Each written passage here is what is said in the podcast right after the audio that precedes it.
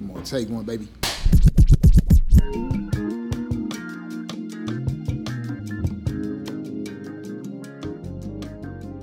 All right, we back for another episode of Take One Podcast, Downtown Church, and this is a special occasion because we're celebrating uh, our women, our sisters who are making history. And today we have our sister engineer. You know, she wear a lot of hats, Adriana Steele. We have our sister Jessie with us, Jessie Harvey, and our special guest, Caroline Steimer. Thanks Thank for you having, me. us. Yeah, excited to be here. I said thank you for having us. Thank you for joining us. this is my podcast now. right. We appreciate it. Thank you for joining us, and um, we're excited to know more about you. Um, not just us here sitting at this table, but even the folks at Downtown Church and even the community. So first, we wanted to ask you: Can you just give us a little bit uh, more details about your background? Where you from? Um, Yeah. How did you end up in Memphis? Yeah, for sure. Um, well, super excited to be here. Uh, thanks for having me. So, I'm Caroline Steimer. For those who don't know me, um, I've been in Memphis and at Downtown Church now for six years, which is crazy. Feels like a long time. Uh, I've been Jesse's neighbor for three of those years, which is also really fun. Um, we love that. So, um, I'm from uh, Northwest Arkansas originally. Um, went to the University of Missouri for journalism school. Uh, spent some summers in Memphis as a high schooler and as a college student, um, specifically with service over self. Um, really fell in love with this. I mean, you know, I loved my childhood, but uh, we didn't really have cities in Arkansas, right? So if you wanted to go to a city of any sort, it was Kansas City or Memphis. Um, so I, I feel like I spent a lot of time here as a kid and fell in love with Memphis's food and music and culture, and always thought that I would, you know, in my kind of vision for my life, I was like, oh, I'm going to go off to New York and Chicago and Right. DC and LA and work for the big news organizations, and then I'll come and I'll settle in Memphis. Um, that was like my my grand plan at 18. Um, but a really good job presented itself out of school here in in Memphis, and I felt like it combined my love for education and my love for journalism, and it was in Memphis. It was in the South, which Yeah. is um, a place where I felt like I actually really wanted to be. And so, you know, came here after graduate school. Um, Jacob eventually moved here, my uh, then boyfriend, now husband, and we have been here and settled and loving it ever since. Caroline, can you tell us um, what piqued your interest in journalism? And were there any role models along the way that Yeah. encouraged you? It's a great question. So I was lucky in that my high school in Arkansas had a great newspaper program. Um, and so at a really young age, I got to um, experience what it felt like to do what y'all are doing now, interviewing somebody about their stories and about their life and extrapolating important themes and lessons out of those stories that others can learn from. Um, so I fell in love with the storytelling aspect of journalism. I also really loved um, that you could change things, that there was impact. Um, as a high schooler, I remember a series of stories we did.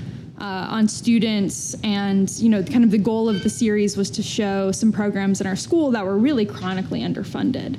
Um, and it was the high school newspaper, but that had an impact. You know, the principal moved some money around after that Wow. series published. Um, and so I had a great advisor. Her name is Janice Gates. Uh, we're still very close. She um, she keeps up with my work, and I send her a Christmas card every year, type of type of deal. So now, many many years later, more years than I'd like like to think about since high school, um, she's still a, a presence in my life, and uh, she was the first person who was kind of like, "You can do this if you want to. You can do this," um, and that really propelled me to only think about journalism schools for out of high school. Um, so I really track, uh, you know, that experience on the high school newspaper, but also just her voice in my head saying, "Hey, if you want to do this, you can do it." Um, and that's, you know, at 18, that's huge to Yeah. feel like you can head in a direction Sure. and be successful. Caroline, can I prompt you to tell the story, um, the internship you did abroad, where you somehow convinced your boss that you were fluent in French? Yeah, this is not a story I'm particularly proud of. Um, I think on- On, the uh, on the people run the spectrum between like hubris and self doubt, and you can easily tell which part of the spectrum I'm on from the story. But um, a great a great opportunity I got in college was to go spend a summer or spend a semester in Brussels writing about the European Union for the Financial Times, um, which was an, an, amazing opportunity. Unbeknownst to me, my boss uh, at the Financial Times uh, either was told or assumed. I promise I did not tell anybody that I spoke French. Barely speak Spanish. Occasionally can speak English fluently. French is is off the table. Um, and so, you know, all summer long, they would send me on assignments where I would go to places where uh, it was me and a couple of other English speakers. And thankfully, it was the European Union. So basically, everything was translated into a bazillion languages. So all summer, I was I was pretty much fine, but I kept on being like, why, like, they they are sending me and, and telling me to to do things in French, and I can't speak French. Right thankfully it was it was you know navigable uh, i was able to navigate it because mm-hmm everything was translated and, and everyone speaks English uh, when in those settings for the European Union. On the very last day of my internship, we go to a, a restaurant uh, that is in all French. And by then, I had pieced together that my boss assumed that I spoke French. And I'd okay. been too embarrassed and uh, insecure to correct the record. Um, and so on the la- very last day, you know, he orders in French, everyone around me orders in French, and I just like point. There are no prices on the menu, let me tell you. So I just point to a thing on the menu. And so their salads are brought out, their soups, their sandwiches, and for my meal, out comes an entire duck. it's lunchtime. It's lunchtime everyone around me is like making jokes, like, man, you must be really hungry. And I like rolled with it. I was like, you know, this is one of my last meals in Europe. Uh, but then I had to like eat the duck, right? Because wow. I couldn't order it and yeah. not. Uh, so anyway. Uh, and lots of lessons that I learned from that experience about humility and being willing to uh, to speak up and say when something is is incorrect. Um, hey, it speaks to me of your tenacity. Yeah. Wow or my um yeah inability to back away from well that's a strong assumption too when you probably never spoken french in front of him so never like, ever okay. yeah, yeah for sure a lot of confidence in you caroline so mm-hmm. yeah that's awesome and you did the internship and you like you navigated yeah, yeah. I, I think that's it was awesome. a great experience yeah. it was I, I learned a lot about myself and about the world and yeah. i would not uh, go back in time and make those same choices would not order the duck would have corrected my boss earlier that's hilarious but you ate the duck you know mm-hmm. i feel like that's like a metaphor for sure. like, hey, if you make you a mistake, it. you gotta yeah, own it. You owned it. Yeah. You did it. Yeah. That's awesome. So um, you, ha- you have already kind of talked about some victories, but what would you say were some some other victories that um, really impacted your life or impacted just the way you see your field uh, in journalism? Yeah. Yeah. So I had I had great internship experiences in college, and they really propelled. You know, like I said, when I started when I started university, it was kind of with this goal of working for a Financial Times or a Wall Street Journal or a Washington Post, um, and and to you know start my career at a at a metro newspaper like the Commercial Appeal or like the Kansas City Star. Yeah.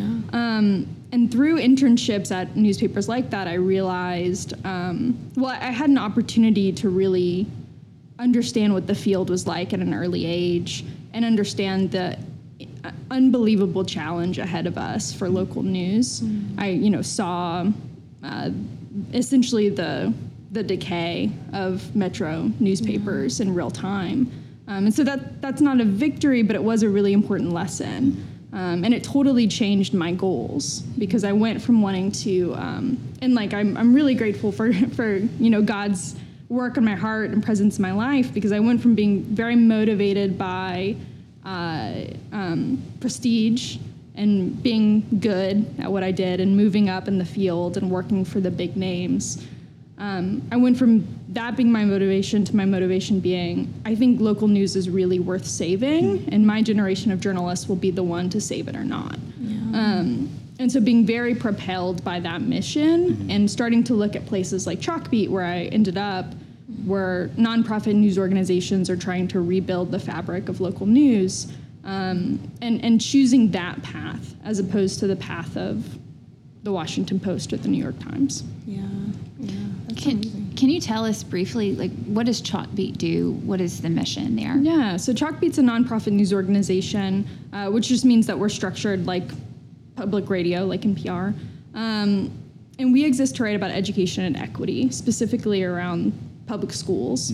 Um, and we exist to do that at a local level. And so I came to work for Chalkbeat Tennessee. We're based in Memphis. We write about Memphis schools and state policy. Um, but there are seven other Chalkbeats around the nation, and we have a national team um, that I now get to work with. And so, you know, our mission is really we believe local reporting on educational systems are extremely important. Um, and it's one of the first beats to really go as newspapers and news organizations shrink. And so we're our mission is to provide excellent coverage, but also fill the gaps that are being left behind as um, our existing fabric of lo- local news really um, has has torn and shrunk over the last two decades. Yeah, it's so interesting you were talking about just like um, feeling a calling to something that may not be like what the world says is like shiny and new and all that kind of stuff. But I, I, it always amazes me how I think God can call us sometimes to things that are like in front of people and on like the front stage. But a lot of times He also calls us to things that just are not as shiny, um, but it's still like work for His kingdom. So I guess like what would you say is like your theology of work and like what you're doing?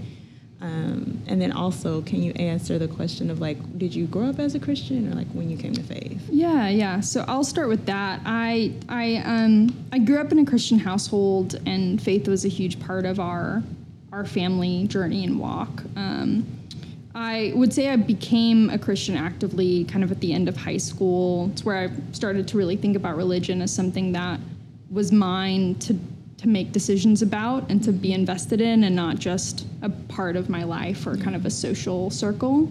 Um, and so, you know, I went to college, and I really feel like that was a turning, you know, a, a crossroads for me where I could have easily walked away from faith completely. Um, but instead, I, I was surrounded by really strong women who like walked with me deeper. Um, I had an amazing resident assistant on my floor who was a senior, and I like totally wanted to be her when I grew up and idolized her, and she was a super strong believer. And then my random roommate, who's still one of my best friends, was you know the maid of honor in my wedding, um, super strong believer, uh, but just totally random girl, you know Yeah. that, that we wound up sharing a dorm room with. So I I look at my freshman year, and it was just so clear that God put people in my life to to challenge me to really uh, want to become a, in daily walk with God as opposed to, you know, this is a hat that I wear and an identity that I have, but it's not something I think a lot about. And it's definitely not a personal relationship. Um, and, you know, as I, as I grew both in my faith in college and in, in the direction of, of my career, um, you know, I, I really felt this sense of mission. Um, in, in particularly in journalism. And wanting you know I, I think oftentimes when we think about a missional vocation you know we we think about uh, missionary fields we think about church we think about um, uh, you know youth group and college ministries and all super awesome super important. And the the line there is obvious right? Um, about how god is using that as a missional field for his kingdom um, but when I think about journalism, like I see a ton of parallels as well. You know, our job is to to talk about things that are often, you know, um, covered up by darkness, and to shed light on it, and to bring people who are most affected by issues to the table, um, and share their stories and perspective, and to like focus on truth. Yeah. Um, and all of those to me are just like so so biblically minded principles. Um, not to say that we do them perfectly because uh, it's easy to look at our industry and see the failings. Um, but you know, I felt really motivated that journalism needed um, more Christians in it, and that also the goal of of you know journalism's ideals really aligned with my view of the world, which at the time was being shaped both by school and by you know, kind of this growing faith within me. Yeah, oh, that's awesome. Um, so even when we are doing something for God, um, we can still be met with challenges. It's not like you know, okay, all of a sudden I'm going to start, you know, living and working for God, and then all my tro- you know problems go away. Right. Normally, I feel like there are more problems that can Yeah. come up. So, what obstacles would you say you had to overcome to get to where you are? Yeah. Um, I think I definitely had to get over uh, the the desire in me that was still really motivated by prestige and by um, Yeah. you know validation from others.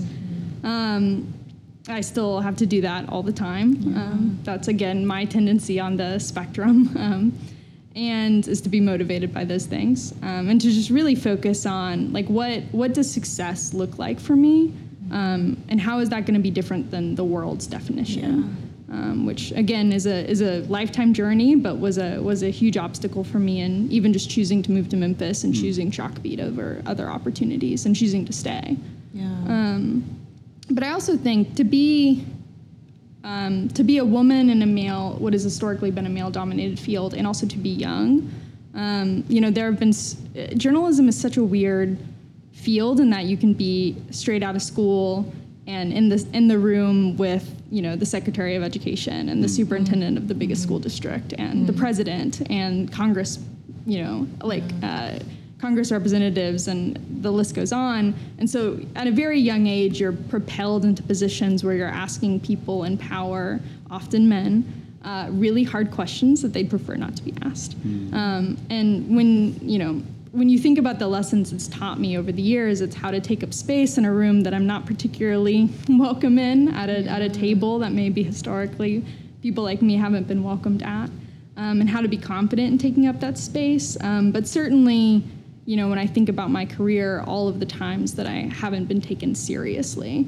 Um, and there are a lot of factors there. I think age is a factor. I think my gender is a factor. I think my profession is a factor. Um, you know, journalists rank really well on the on the list of people, you know, professions that are disliked in America. Um, you know, we're we're up there uh, with like lawyers and you know, pharmaceutical representatives. So, uh, and, and I own the legacy of that. Like we've earned our spot there in some ways, and we're working. You know, that's part of again the the fun work that my generation gets to do is to try to repair.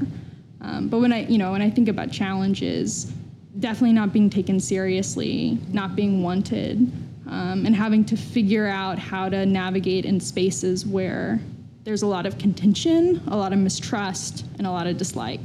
Um, but still do my job effectively and well, and hopefully in a way that builds trust over time, as opposed to continuing to, um, you know, continuing to feed a relationship that feels really divisive and volatile. Well, that's those obstacles that you know some we probably can relate to, but a lot of obstacles that we can't relate to that, you experience. But even with the obstacles, you've hinted to some of these these motivating factors. But I just want to ask you, what motivates you, even in spite of these obstacles, being in a male-dominated uh, field, being young, and all those things that you mentioned? What motivates you? Yeah, I think, you know, I think back to what motivated me as a high schooler, and it hasn't really changed that much, which is seeing the impact of your work over time. Um, you know, when I think about the work we've done at Chalkbeat, it, we're a nonprofit, so we our currency or you know money maker is impact, being able to prove that we deserve to exist, um, uh, and that you know the work that we do is valuable. Um, and so when I think about my personal career, you know, that's uh, that's also the the measure that I've used um, is, how, you know, how can I measure impact over time based on what I'm doing? Um, and it's it's really motivating in, in seasons where that's obvious and clear, um, and it's obviously harder in seasons when it's not. But you know, I've in, in journalism we're fortunate to really um, our our body of work is very public, um, and so you can see the the measure of our work over time or not. Yeah. Um, and I've been lucky to work at an organization where I'm not, uh, where that is the currency, as opposed to like clicks and, um, in- you know, the the most, uh, you know, chaotic headline you can imagine. Yeah. That's not what's driving our work, um, thankfully. Yeah. So can you kind of go a little deeper than that? I, I'm just curious. I wrote that down. You know, the impact. So how do you measure that in your field? Like, there's some intangibles and there are some tangibles. But can you give an example? Like, hey, this is impactful. Like you saw Yeah. the the residual effect. Well, not residual. Is that always money related? No, it can be like. But you get what I'm saying. Yeah, I How do got you you. measure that? Yeah. Yep. So we, you know, I'll give two answers. One is that we literally have a system at Chalkbeat. It's called Measuring Our Reporters' Impact, and it, it, we, or MORI for short, and we log impacts over the course of a, of a year. Um, and, and often for us, that looks like we changed laws, we changed district policy, we changed the, fis- the future of a school, Yeah. we changed a conversation at a, at a policy or um, district level because of the reporting that we did. Um, and so that's that's to me, I mean, that's why journalism exists. Gotcha. Decisions that are made again in darkness are often not great decisions, or at least decisions that are worthy of being talked about by the people most affected by them. Um, and that rarely happens in any industry, including education. Um, and so when our work changes that paradigm, that creates impact, that changes laws, that changes school systems, that changes the future for, for students, hopefully. Yeah. Um, and so that's the kind of stuff we're looking at. And then just at a personal level, like, you know, my mission at Chalkbeat has always been um, in our, we talk about representation of students, parents, and educators at that decision making level. Uh, we also have to hold our own selves accountable um, to making sure that our journalism is really representative of those parties that are most affected Yeah. by the stuff that we're writing about. Um, and so for me, like that's been my personal kind of crusade at Chalkbeat, and I can look over the past six years and see see the fruits of that labor. Um, we have more students involved with our work. We have more parents and teachers involved Yeah. with our work, um, and we're writing stories that are more relevant to their lives Yeah. as opposed to just you know what's what's the big education debate of the day which like honestly isn't always relevant to the lives of of those we say we're serving Gotcha. Thank you.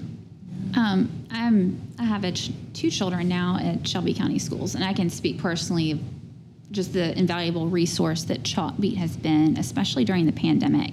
I was wondering if you could talk about Memphis. Um, you know a lot of, you, about Memphis. You know a lot about education. Um, what gives you hope Yeah. about um, the schools here in Memphis? Uh, what are some of the challenges you see? Yeah, currently? definitely. And I'm glad to hear you talk about things in terms of hope. I think, you know, I- something that I, I work on with anyone I meet is um, there's this tendency to view journalism and view news as negative or positive, um, which I think is really a really unfortunate paradigm we've created. Because when I don't think about news as positive or negative, I think about it as true or not. Um, and, and so, you know, there's an understandable beef that people have with journalists that we're always talking about the bad. And I get that. Um, but we're also trying to talk about what's true. And a lot of times it's talking about the bad because that's what's true and what exists. Um, but, you know, being a, as journalists, being able to say, but we're also going to talk about the good Right. um, because that is also true is really important. And so, you know, I think about a story that our team did a couple weeks ago where we talked about how um, black girls in Memphis are the highest grad have the highest graduation rate of any you know um, of any delineation of students, um, and that is really good news Yeah. and really cool and like not common in other school districts. Like something is going on in Memphis that is different. Um, and so, be, you know, we wrote that story, and it was really cool to see it spread across the nation because people want people want to pay attention to, to what's going on in Memphis. Um, That's pretty cool. and so that's an example of something that gives me a lot of hope is you know when i think about memphis education in the past six years i think about progress um, but i also think about you know the humongous challenges of a historically underfunded school system of systemic segregation and racism um, and how those those really big capital p problems still exist and still are very obvious when we think about the issues we have within our school system. Um, and if there was a silver bullet to fixing them, someone would have discovered it and be a millionaire by now. and and so, you know, I think when I think about progress, it's obviously very slow, but it's steady. And the hope is that our journalism shows that over time, even if um, a lot of the times we're writing about things that feel very hard and weighty. Yeah. Wow. Gotcha. So like with I think it's just so interesting to ask you this question because you're in journalism, because everything, not everything you're doing, but a lot of what you're doing is in, in record. Like, Mm-hmm. I don't know, like there are other fields where you, there's no record of what this person Yep. is doing, but like every article, you know, Yeah. everything you're doing is like, so what do you, when you hear the word legacy, what does that mean to you? Like, how Yeah. do you view that word? Yeah, yeah. So it's interesting to think about this on a couple levels. You know, when I think about my my own career and the legacy of my career, um, it is a little sobering how public it is. Yeah. Um, you know, there are it, what I tell people often when they have when they take issue maybe with something we've done is like, you know, I I really hope that journalists are some of the most humble people you'll ever meet. Because for me, it's you know, when you have a bad day at work, you know, 3,000 people don't read that. Bad day at work piece. when I have a bad day at work, you know, like when I have an off day, um, it, it, it really matters and it's public. And I have to be able to own that as a, as a journalist and say, you know what? Yeah, like the framing on that article wasn't perfect and I agree with you. And here's what I'm going to do to make that better. And I'm sure you hear a lot more when Yes. when something's off. Of than course. Of Then all the articles good. that are. Yeah. Yeah, I think unfortunately because journalists have gotten so, especially in the, the age that we exist in now, um, one that's filled. I've I've dealt with this a lot less than my peers, but one that's filled with just so much hate um, and so much backlash and so much vitriol. Um, it's so easy just to close yourself off to the world and say, well, I'm going to do my work and my work rocks and I don't care what you have to say about it. um, and that's not what I want my legacy to be as a Yeah. journalist. I want to I want to be uh, building a culture of humility in my own work and in my company because I never want someone to feel like they can they come to me or come to Chalkbeat and feel unheard. Um, the whole point of journalism is listening. Um, And you know, and the other half answer to your to your question on legacy, it's interesting. You know, I grew up um, the daughter of a of a mom who came to the states from Puerto Rico when she was 18, um, and and my dad is from Arkansas, and so I grew up in a mixed household. Um, but I would have never thought of myself as growing up the daughter of an immigrant. That's not something I ever, ever thought about when I was a kid. And Puerto Rico is a territory, so technically, um, you know, my mom is as, as American as anyone at this table. However, you know, she came to the States at 18, didn't speak any English, totally different culture. Um, I mean, Port, you know, San Juan, Puerto Rico is about as different from small town Arkansas as you can possibly get. And as I've as I've gotten older, I've realized that I have so many parallels in my story with my friends who are uh, sons and daughters of people from India um, or elsewhere in the world, Mexico, who are who are uh, you know more obviously the sons and daughters of immigrants. Um, and one of the parallels that I see in my story and theirs is this emphasis on family legacy, um, this emphasis on you know my mom and my parents telling me their stories and their struggles, their immense struggles, um, with the unsaid you know. Uh, unsaid note of and now you this is your this is yours to carry as well. You know our our family trajectory uh, is is with you. Um, and you know i think i think my mom handled that pressure um, putting that pressure on me a lot better than a lot of parents but it was still there. Um, and so you know when i think about what's motivated me over the years and one of the reasons why i have been so motivated by by legacy and by prestige and by is it comes back to I know my family history and I know where my mom came from and I know where I am and there is a huge sense of responsibility to to use those gifts very well. Yeah, man, that's so interesting. Um, I'm freestyling a little bit off of this this paper, but um, like I, I know like for black people there's something called a black tax where it's like you're thinking about where your ancestors came from and how you, it's so interesting that those pressures can come in different forms Right. um, with different nationalities. That's just so interesting to me. Um, and I know we talked about being motivated, but from what I'm, I'm getting from you is there's just so much reality that you're facing. I mean, as a, as a journalist, I guess I just never thought about how, you know, one, how you said that you don't think of the news as good or bad, but is it true or not? You know, um, you're very much looking at the reality, sometimes the harsh realities of this world. um, on top of having kind of that pressure of you know the legacy of your family, um, just all those. things. I don't know. Like I, I, I feel like living in that space. Everybody doesn't live in that space every day. Um, Right. I think about how. You know, some of us can just turn the news off. You know, we can Yeah. just, you know, okay, I'm just gonna turn my phone over. I'm not gonna look at, you know, Facebook or whatever. I'm not gonna, you know, read all of the New York Times today. I'm gonna just read a little bit, and you know, Yeah, I'm gonna go to the food section. Right, I'm gonna go to the recipes. like, you know, we we can make these choices. Yeah. Um, but you're very much like, you know, it's right in front of you every day.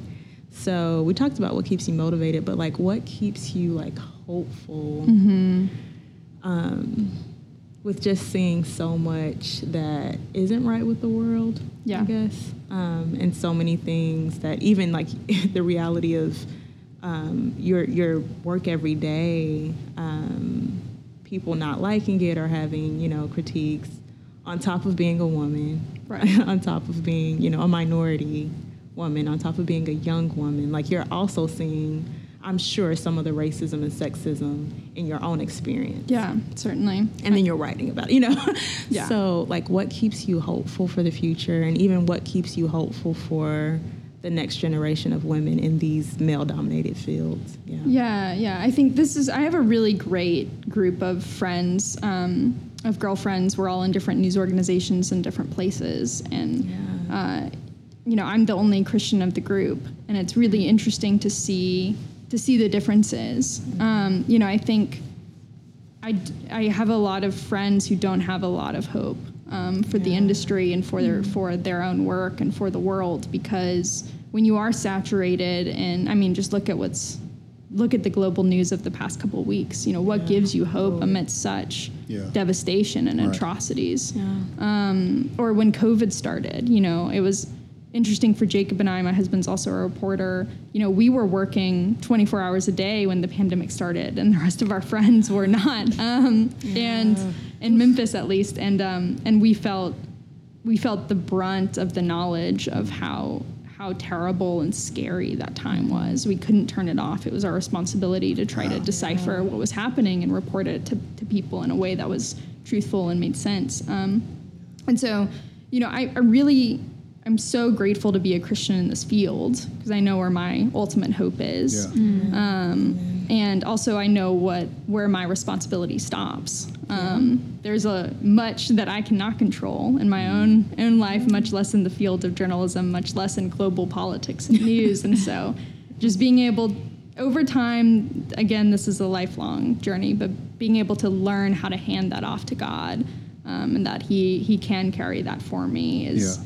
One of the reasons why I'm still in this field as opposed to to leaving. Um, you know, but I'll also say that what gives me hope, again, when I think about my family story, one of the things that really propelled me into journalism was finding when I was in high school a photocopy of a news article in the small town that my, my parents are from, my mom moved to. And the headline was uh, Puerto Rican family moves to town. Because it was so it was so crazy That's that a brown Wow. person, much less a brown family, had arrived.